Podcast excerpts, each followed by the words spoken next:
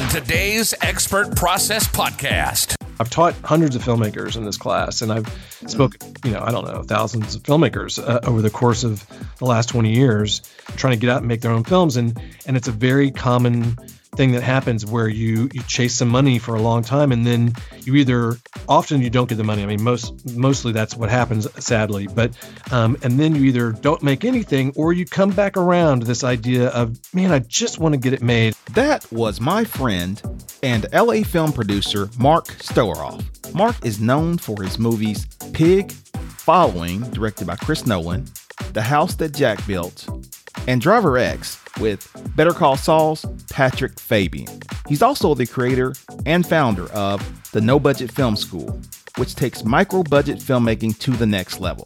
Now, I can tell you, I took Mark's class and I'm all the better for it. So stick around to learn more about Mark's techniques and what he has to say and offer by way of making your movie right after these messages. Do you know 6 in 10 businesses will fail within the first 5 years? Or 43% of Americans need a side hustle just to make ends meet? Or that it takes 10,000 hours to master any subject? Welcome to the Expert Process Podcast, where we cut the time to mastery in half with our seasoned pros. And now, from Atlanta, Georgia, broadcasting worldwide. Here's your resident expert, Durante Smith. Happy New Year. We are now in 2020. We have just started a new year. We just started a new decade. And I'd like to welcome you to the Roaring 20s. Now, this is the Expert Process Podcast, and I'm your host, Durante Smith. And it's my job to interview some of the most hardworking, highly successful professionals on the planet. This show follows a 12-week online masterclass at theexpertprocess.com, where you'll learn from start to finish what it takes to make it in your industry, as the program is chock full of professional advice, resources, and even industry contacts to help you get to the next level in less than half the time. As you might expect, the masterclass changes from industry to industry every 12 weeks. Now, the podcast is your introduction. The masterclass is the blueprint, and I'm your guide. Now, buckle up and get ready for the ride. You're listening to the Expert Process Podcast. We'll be back in just a moment after we thank our sponsors. This episode is brought to you by Airbnb. Now, if you're like me, you like to travel in comfort, style, but also economically when you can. And I'll be the first to tell you, I'm not keen on staying in someone else's home. That is, until I discovered Airbnb. My friend. My very first stay was about 6 years ago in Santa Monica, California, ironically, during the American Film Market. I stayed in a beautiful home just 1.26 miles from the beach. And then there was the weekend getaway to Knoxville, which was incredible. Our hosts were top notch. They made breakfast for us. They made she actually made lunch, which was, insane. It was a music festival going on, so there was just great live music. We had dinner on the river there at one of the local establishments, barbecue joints, and it was just a great experience. Then there was Daytona that we got away for another short trip. It was about 4 hours down and back. And Daytona was it was incredible. Great food, great weather. The beach was just beautiful, and it was the great time of year to go. So one other thing, locally, here in Atlanta, we have a ton of just awesome Airbnbs. And then there's the Treehouse here, which I hope to go to very soon and take my daughter to. That's here in Atlanta that you can stay in. And it stays booked out, I think, 6 months out in advance. So that's one you definitely want to put on your list. Now, I'm a believer in crowd sharing and the disruptor industry. And I love, love, love me some Airbnb. So do yourself a favor and try it out. You can use my promo code to save $55 off your first adventure. Just go to bit.ly/expert-process-Airbnb. Again, that's bit.ly/expert-process-Airbnb for your getaway or staycation today.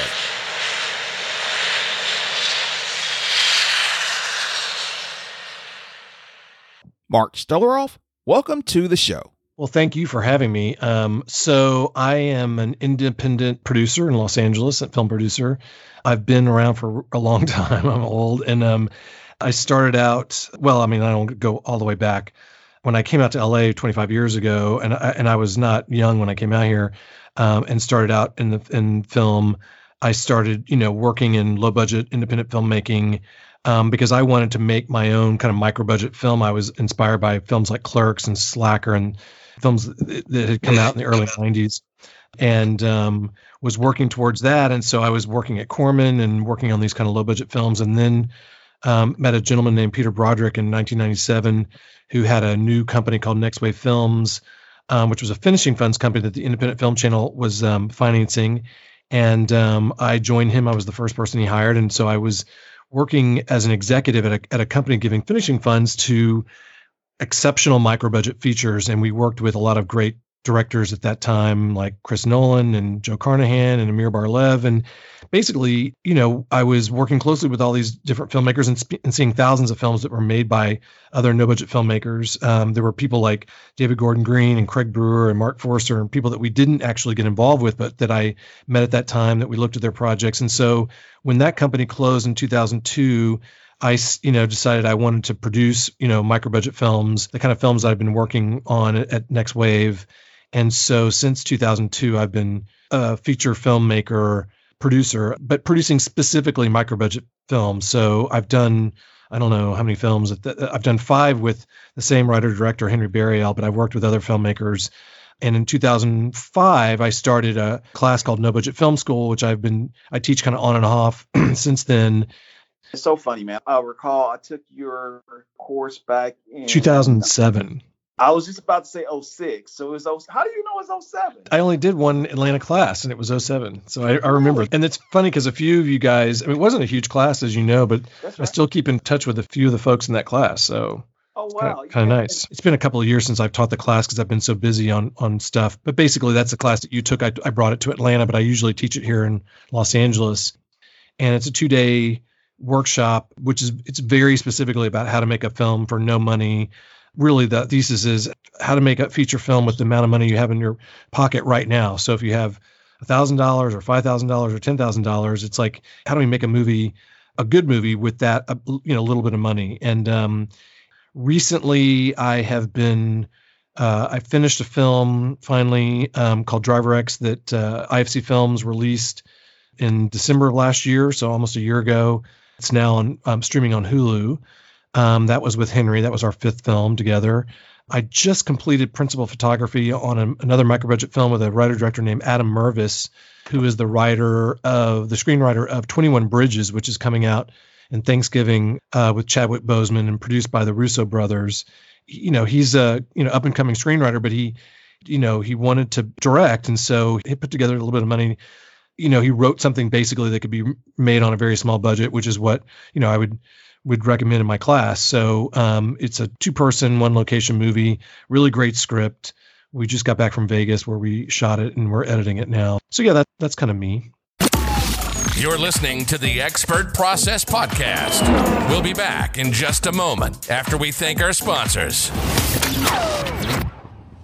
Recently, I read an article about student enrollment in traditional colleges is way down, and online course enrollment is through the roof. With podcasts like this, you not only get free developmental information, you also get access to resources you wouldn't have otherwise. But if you really want to take your film game to the next level, you should consider taking my online masterclass. It's 42 online video modules for more than 50 hours of self-study, complete with a full suite of resources. It's also live coaching and instruction from me and other industry professionals. People say, but Durante, why are you doing this? And I tell them, it's just my way of giving back. So, if you're serious about wanting to level up your film game, register for the free informational webinar today at theexpertprocess.com. Again, if you want to write a script, make a movie, sell a movie, or just learn how to get into the industry, this webinar is for you. I want to keep the groups fairly small. So sign up today because space is truly limited. Go to theexpertprocess.com and register today. Now, on to the show. And let me say, I took your course. I met a guy there. We became really, really good friends. We're very close friends now, best of friends, actually. Let me tell you what we did. We took your course and we were prepared to go in the direction of making this film. Me being the writer, him being more of a legal guy, right? We wanted to use our talents and come together and make a film. He had all this aspiration to want to get into producing and so forth. We took your course. It was a great course. Really well done, man. I'll give you that much. Very well done. But we threw all that to the wind when we, when we had an opportunity to meet. We met Steve Harvey's manager / agent at the time, and he kind of put us on a wild goose chase, if you will. You jump on a vehicle that just takes off. You think you're driving it and you're not driving it, and you don't know where you're going or where it's going to stop, or it's going to stop. And that's a very common story. I've spoken to so many filmmakers. I've taught hundreds of filmmakers in this class, and I've spoken thousands of filmmakers over the course of the last 20 years trying to get out and make their own films. And it's a very common thing that happens where you chase some money for a long time, and then often you don't get the money. I mean, mostly that's what happens, sadly. But and then you either don't make anything, or you come back around to this idea of, man, I just want to get it made. And so right. Driver X was actually the same story where, Henry and I had we'd done 4 films together, and we were working on a higher budget horror film that was like $1.5 million or something. So not a ton of money, but not money we can just put up ourselves and go make a movie. And so for a year, we had a finance company that was on board that had this whole plan for raising the money. And then that plan fell through, and then they put another plan together, and that fell through. And for a year, we were almost going to make this movie. And he'd been working on it for years before that, before I kind of jumped on as a producer, and then it never happened. And then in the meantime, he has 2 kids and a working wife, and he couldn't work. And so he started driving for Uber late at night to help pay the bills. And he would call me in the middle of the night and tell me these crazy stories about, these people who drove around, these drunk, people in Los Angeles. And we realized pretty quickly, like, wow, there's a movie here. Like, this would make a great movie, like a drama, with comedy in it, about somebody, a middle-aged guy who's married, with kids, trying to, trying to make ends meet. And that became Driver X. And, pretty quickly on, we realized we could make a movie like that for not very much money, because about half of it is set in the car, and we just used Henry's car, and we used Henry's house. And it was a much more complicated movie at the end of the day. I mean, it had a lot of elements. It had 50 speaking parts, and, there were more locations than just those 2 locations, but those 2 locations were probably 85% of it. And so, I started that movie with no money raised. I just went out, I put 0% credit cards. I got the whole thing in the can with just 0% credit cards. And then we raised $50,000 on Kickstarter. And then I got some money from my mother and my sister and a couple of friends of mine from high school. And that's that was a movie. And so, that it always, comes back to, I mean, it's so hard to make money, make a living making those kind of movies, or make money on those movies once you make them, even if they're well received. And Driver X, was pretty well received, and IFC Films, is a pretty good company to release it, but it's hard to make money back. But at the same time, if you want to make a movie, you can get it done using some type of a methodology like that. And it's really hard to say that for any other way. And, unless you're just a big shot producer and you really know how to work that angle. I've never tried to really work that angle. I'm kind of maybe working on it a little bit right now, but I don't know how to really do that. I've never taken an interest in learning how to do that, how to go out and raise millions of dollars in foreign sale, pre-sales, or whatever, however you do that. I've always fallen back on the idea that, I know how to do a lot of different things, and I can make a movie for $100,000 or whatever it is, and or less. Or it's not made me a wealthy person, but I do have a lot of films under my belt because of that. So it's just a choice you have to make. I mean, when I teach my class, I kind of make that choice pretty obvious to people. And I basically tell them, look, you will not make money doing this. Your film will probably not be successful in most of the ways that you think you want to define success. But if you kind of follow these principles, you can make something. And then if you're good at what you do, you can make something that you'll be proud of, and it might get you to the next step. And the whole point of the process is to get to the next step where someone's giving you money or someone's hiring you to write or direct or whatever. It's not, you don't want to stay in the world of micro budget filmmaking for your career like I've done. That it's a great place to start. You're listening to the Expert Process Podcast. We'll be back in just a moment after we thank our sponsors. A quick reminder, if you haven't signed up for the free webinar yet, pause what you're doing, open a new window on your phone or computer, go to theexpertprocess.com and join now. You can thank me later. Now, back to the show. In our experience, Mark, I agree with you 1,000%. And the reason why I say that is because we went through about 3 years of chasing this money. And my friend and myself put in probably a total of $11,000 or $12,000. But the irony is we could have used that money to have made a micro-budget film and even have probably a few dollars left over to market it, to be honest with you, and not have wasted all that time and all this other stuff. And that's kind of where I get to is like, you know what, how about looking at your project or film or whatever it is that you want to do from a different perspective and say, you know what, how about doing this a bit more smartly, a bit more tactfully, and do it in such a way that, as you just said, you're able to get it done. You have something behind you. That's what I see a lot of times is you have a lot of these filmmakers. Everybody has ideas, but you don't have anything in the can. Then they don't have the bigger budget studios or the distributors or the sales agents. You don't have a calling card. And that's right. The thing I'm trying to push is like, hey, look, get your calling card behind you so that you can do the work, not just be a bunch of talk, but so that you can do the work and get some experience. You can parlay that into something else. Yeah, I mean, look, it's not just the calling card. It like you said, the experience is, I mean, that may be the number one reason, just to learn. I mean, if you've never done it before, or if you've made short films, which is a very different experience, both certainly from a production standpoint, but also from a creative, standpoint, you will learn so much making that first feature. You may end up with a piece of junk at the end of the day, but you're going to learn one of two things like, oh, wow, I messed up. I made a lot of mistakes, but I only blew, $10,000 of my own money as opposed to $150,000 of someone else's money or $1 million of someone else's money.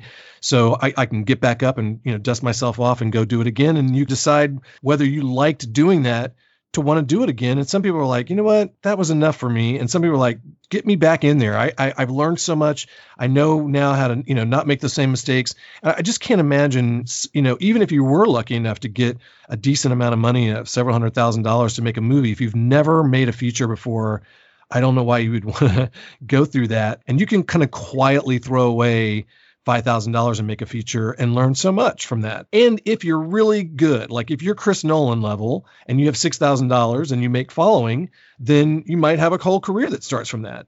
Not everybody's Chris Nolan level. In fact, Chris Nolan wasn't even Chris Nolan level when he started out. He made a feature that he abandoned in the middle of it that no one's ever seen, that, he never finished, that he never really talks about, as far as I know. I don't think I know about it when we worked together, but I don't think I've ever read he had this other feature. But he made a feature before Following that didn't work out, and he just abandoned it in post. He didn't want to waste any more money on it, and then went back out and made Following, and I'm assuming learned from a lot of mistakes that from the first film. So, and a lot of filmmakers have those stories, and the Duplass brothers talk about theirs a lot. They made feature films that no one's ever seen before they ever made Puffy Chairs. So, and you know what? That is a very valid point, which is you can have a career doing something and no one know anything about you, especially these days with all the digital platforms and things like that. There's just so many different avenues and places and ways in which you can get a following, but also your film can find a home. But the other side to that is it doesn't mean that you're unsuccessful simply because your film is not in the movie theaters or it's not on some big platform or something like that. It just means that it's a different approach. You have to have the correct metric for success. And the metric for success for making any independent film, really, I think, but certainly a micro-budget film, it's got to get into Sundance and get picked up for distribution, because that's never, the odds of that. I mean, what do they say? 4,000 to 5,000 features are submitted to Sundance every year, and 125 features get into Sundance. Well, take out the part of those that are documentaries, and take out the part of those that are foreign films, and then take out the part that are made on, for multiple millions of dollars by people with, real careers. And, the odds that you're going to come out of nowhere and make a tiny feature and it's going to get into Sundance are just so long. And then the odds that you're going to make that little film and it's going to get distribution and it's going to make money back, or just, it never happens for most people. Even films that you go to the theater and see rarely make their money back. It's such a difficult business, but that shouldn't be the metric. There's all kinds of other metrics. Getting a film into several film festivals and having audience members really enjoy it, getting good reviews, winning an award or two. Those are things that will really help you kind of build a career and get to the next level.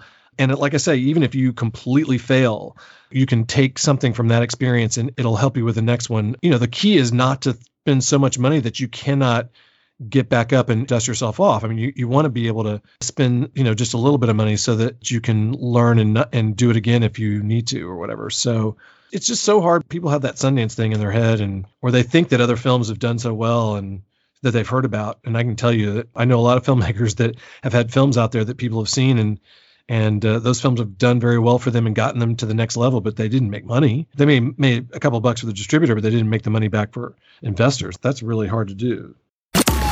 You're listening to the Expert Process Podcast. We'll be back in just a moment after we thank our sponsors. I want to share something with you guys. Most of you probably don't know I'm a single parent of a beautiful 7-year-old little girl. I won't go into details about really any of that because it's not relevant.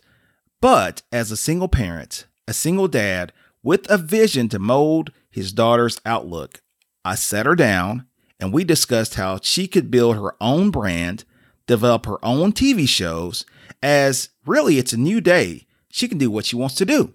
So we just released our first few pieces of her apparel brand, Madison Lauren, and we're launching her YouTube channel next week. You do realize you can play YouTube through your television set, through your smart TV app, Roku, or really any other set-top device now, right? So, in an effort to support my 7-year-old aspiring model, aspiring filmmaker, aspiring chef, and aspiring climate activist, I ask you to follow her at Madison Lauren Apparel and Accessories on Facebook, or visit her website for great gift ideas at Thrifty Lil Diva, that's thriftylidiva.me. So again, that's Madison Lauren Apparel and Accessories on Facebook, or Thrifty Lil Diva, that's thriftylidiva.me, thriftylidiva.me. Okay, Madison, what's your motto? We love you just the way you are. Oh. They grew up so fast. Oh, Daddy. Now back to the show. In hearing everything you're telling me, going back to the AFM, and the American Film Market is right around the corner. I'm not certain if being in LA, if you frequent it or if you go to it or whatnot. But one of the things that I found to be very interesting was when I was out there, I've been twice, 2 years back to back, two totally different experiences. The first year was great. Second year, not so much. First year I was out there, I was trying to market and promote this film, sell this film that I had called Prosper, trying to get this film out and sell it. But the film wasn't done. The irony is I met a gentleman that plugged me with all these different folks, and then it kind of got the snowball rolling.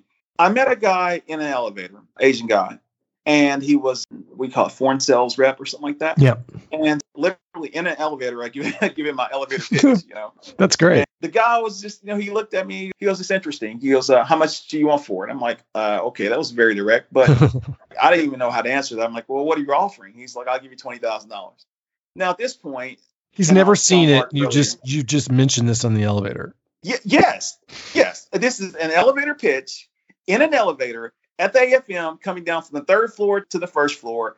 I mentioned to you earlier, I was on crutches, right? This guy's like, I'll give you $20,000 for it, right? But wait, here's where it gets interesting. By this point in the festival, and audience, what I was telling Mark earlier was, I met a gentleman who had been a producing partner with Jerry Bruckheimer and had given me all these introductions to some folks. And it kind of went to my head, just being honest with you. So this is like 3 or 4 days into the festival, right? And so I had uber success with this film, as far as I was concerned, with all the different doors it was opening for me. That was my whole purpose in doing the film. It was, to digress for one moment, I took all the components, all the elements of your class. We didn't put that on the first film we were working on. I, in turn, 4 years later, I took all that information and I applied it to this film. So we made this film on $6,000. Okay. Wow. And I went back and raised another $15,000 to get out of post-production and whatnot. So we have 21, I think, total tied up in the film, which is, you know, that's for a full length feature. We're talking about, it's like 100 and, well, I think we cut it down to like 93 minutes, but I mean, it's a full feature, you know? Yeah. That's amazing. That's great.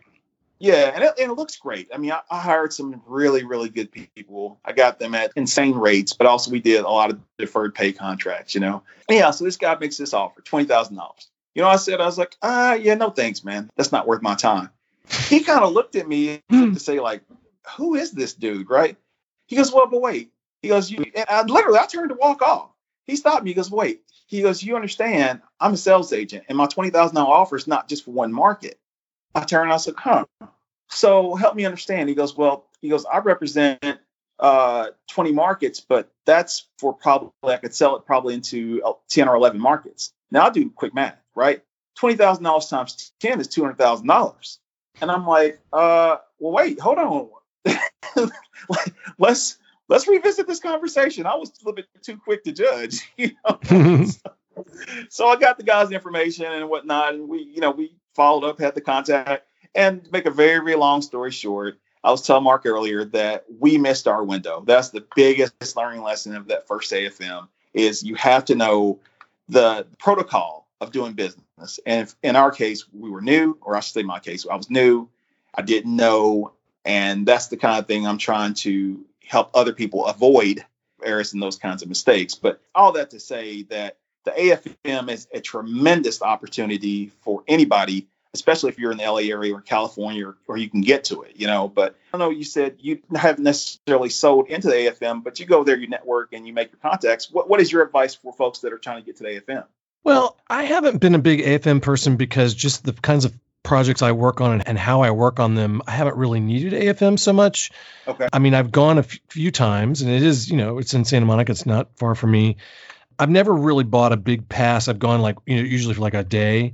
One year I had a film called Pig that a foreign sales company was selling, and I was just curious, and I think they gave me a guest pass or whatever, and I went to their suite to see how they were selling it, and was kind of, you know, walking around and just seeing how other people were kind of interacting with sales agents and stuff like that. And another year, I think I was trying to peddle this, maybe that horror film or something. I was there one year. I had tried to set up some specific meetings with some different foreign sales agents that I thought might be good for that horror film, I think. I met with a few companies, but I found that they were, you know, they're busy selling films, so it was harder to meet with them about getting involved. And those companies are mostly in LA anyway. Not all of them, but a lot of them were, and I could always just meet with them any other time. So it hasn't really been so necessary for me to go to AFM. I mean, I mentioned to you in an email that last year, Driver X, we played a bunch of festivals. We sold the film to IFC. IFC was in November, which is when AFM starts. We knew our film was going to open theatrically in the United States and do, you know, at least like a 10-city run. I think it did 15 cities or something. I can't remember at the end of the day. But so I was like, well, you know, there might be some, we hadn't made a foreign sales deal yet. And I didn't go to AFM, but they offered this, I can't remember now what they call it. And I'm not sure if they're doing it this year. I assume that they are. It was the first year last year that they did it, but it's basically like an online screening market thing where I think they called it market screenings or online market screenings or whatever it was called. But basically you could pay like $400. You had to have a pass, but one of my colleagues, I used their pass basically and paid the $400. And we got the Driver X up on this website where only certain people could see it. Only foreign salespeople could see it. No press could see it, and no distributors could see it. And so turns out we got a foreign sales agent that way. I didn't realize it until they said, you know, I'm like, oh, how did you see the movie? Because when they contacted me, they had some familiarity with my lead actor, who's Patrick Fabian on Better Call Saul. They had worked with his wife, and they made that introduction that way. But it turns out they found it on that AFM website, and they really liked the movie. Fernando? Sorry, the name of this company is called Glass House Distribution, and they really like the movie. They it's a good deal, and they're now selling the film. So I guess in a sense, I did use AFM to sell my last film, you know, in terms of foreign sales, but I didn't actually have to go. You know, it was funny because when I was trying to figure out if it was worth doing that market screening thing, I was talking to Peter Broderick, who I mentioned earlier, the gentleman that started Next Wave Films, who's kind of my mentor and always, he knows so much about the industry and we were talking about it and he was like, he thought it was a good idea and he didn't think there was a downside to doing it. And it turned out to be a really good idea. Otherwise I was just contacting foreign sales companies, just emailing them. And in some cases I might've had a connection to that company, but in a lot of cases I really didn't. I was just saying, I have a film, it's coming out in November through IFC Films. Are you interested in seeing it? A lot of them would get back to me and say, yeah, we're interested in seeing it because it had some kind of a pedigree and it had cast and some familiar names anyway, and was a topical, it's a drama. Companies that go to AFM are really more interested probably in genre films, especially like horror and action and things like that. So I wouldn't say Driver X is the kind of perfect film for a foreign sales company, but at the same time, the company Glasshouse is selling it. Funny story, talking about, sales and politics and things like that, which I guess we weren't talking about politics, but they made a big sale to China and that sale has fallen through because of the tariff war. Oh, wow. So it's like, But yeah, that, that experience ultimately worked out for me. That was my friend and mentor, Mark Stolaroff. I can honestly say I would not be where I am today if I hadn't taken Mark's No Budget Film School years ago. He truly knows his stuff.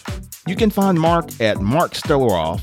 That's MarkStolaroff.com. Again, you can find Mark at markstolaroff.com for more details. And a special thank you to you, my listener, for following along with us at the Expert Process Podcast.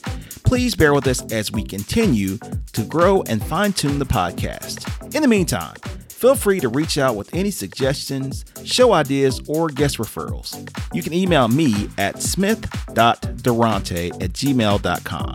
Again, that's smith.durante, D-E-R-O-N-T-E @gmail.com. And as always, love, peace, and fish grease. And I'm out. Thank you for tuning in to today's show.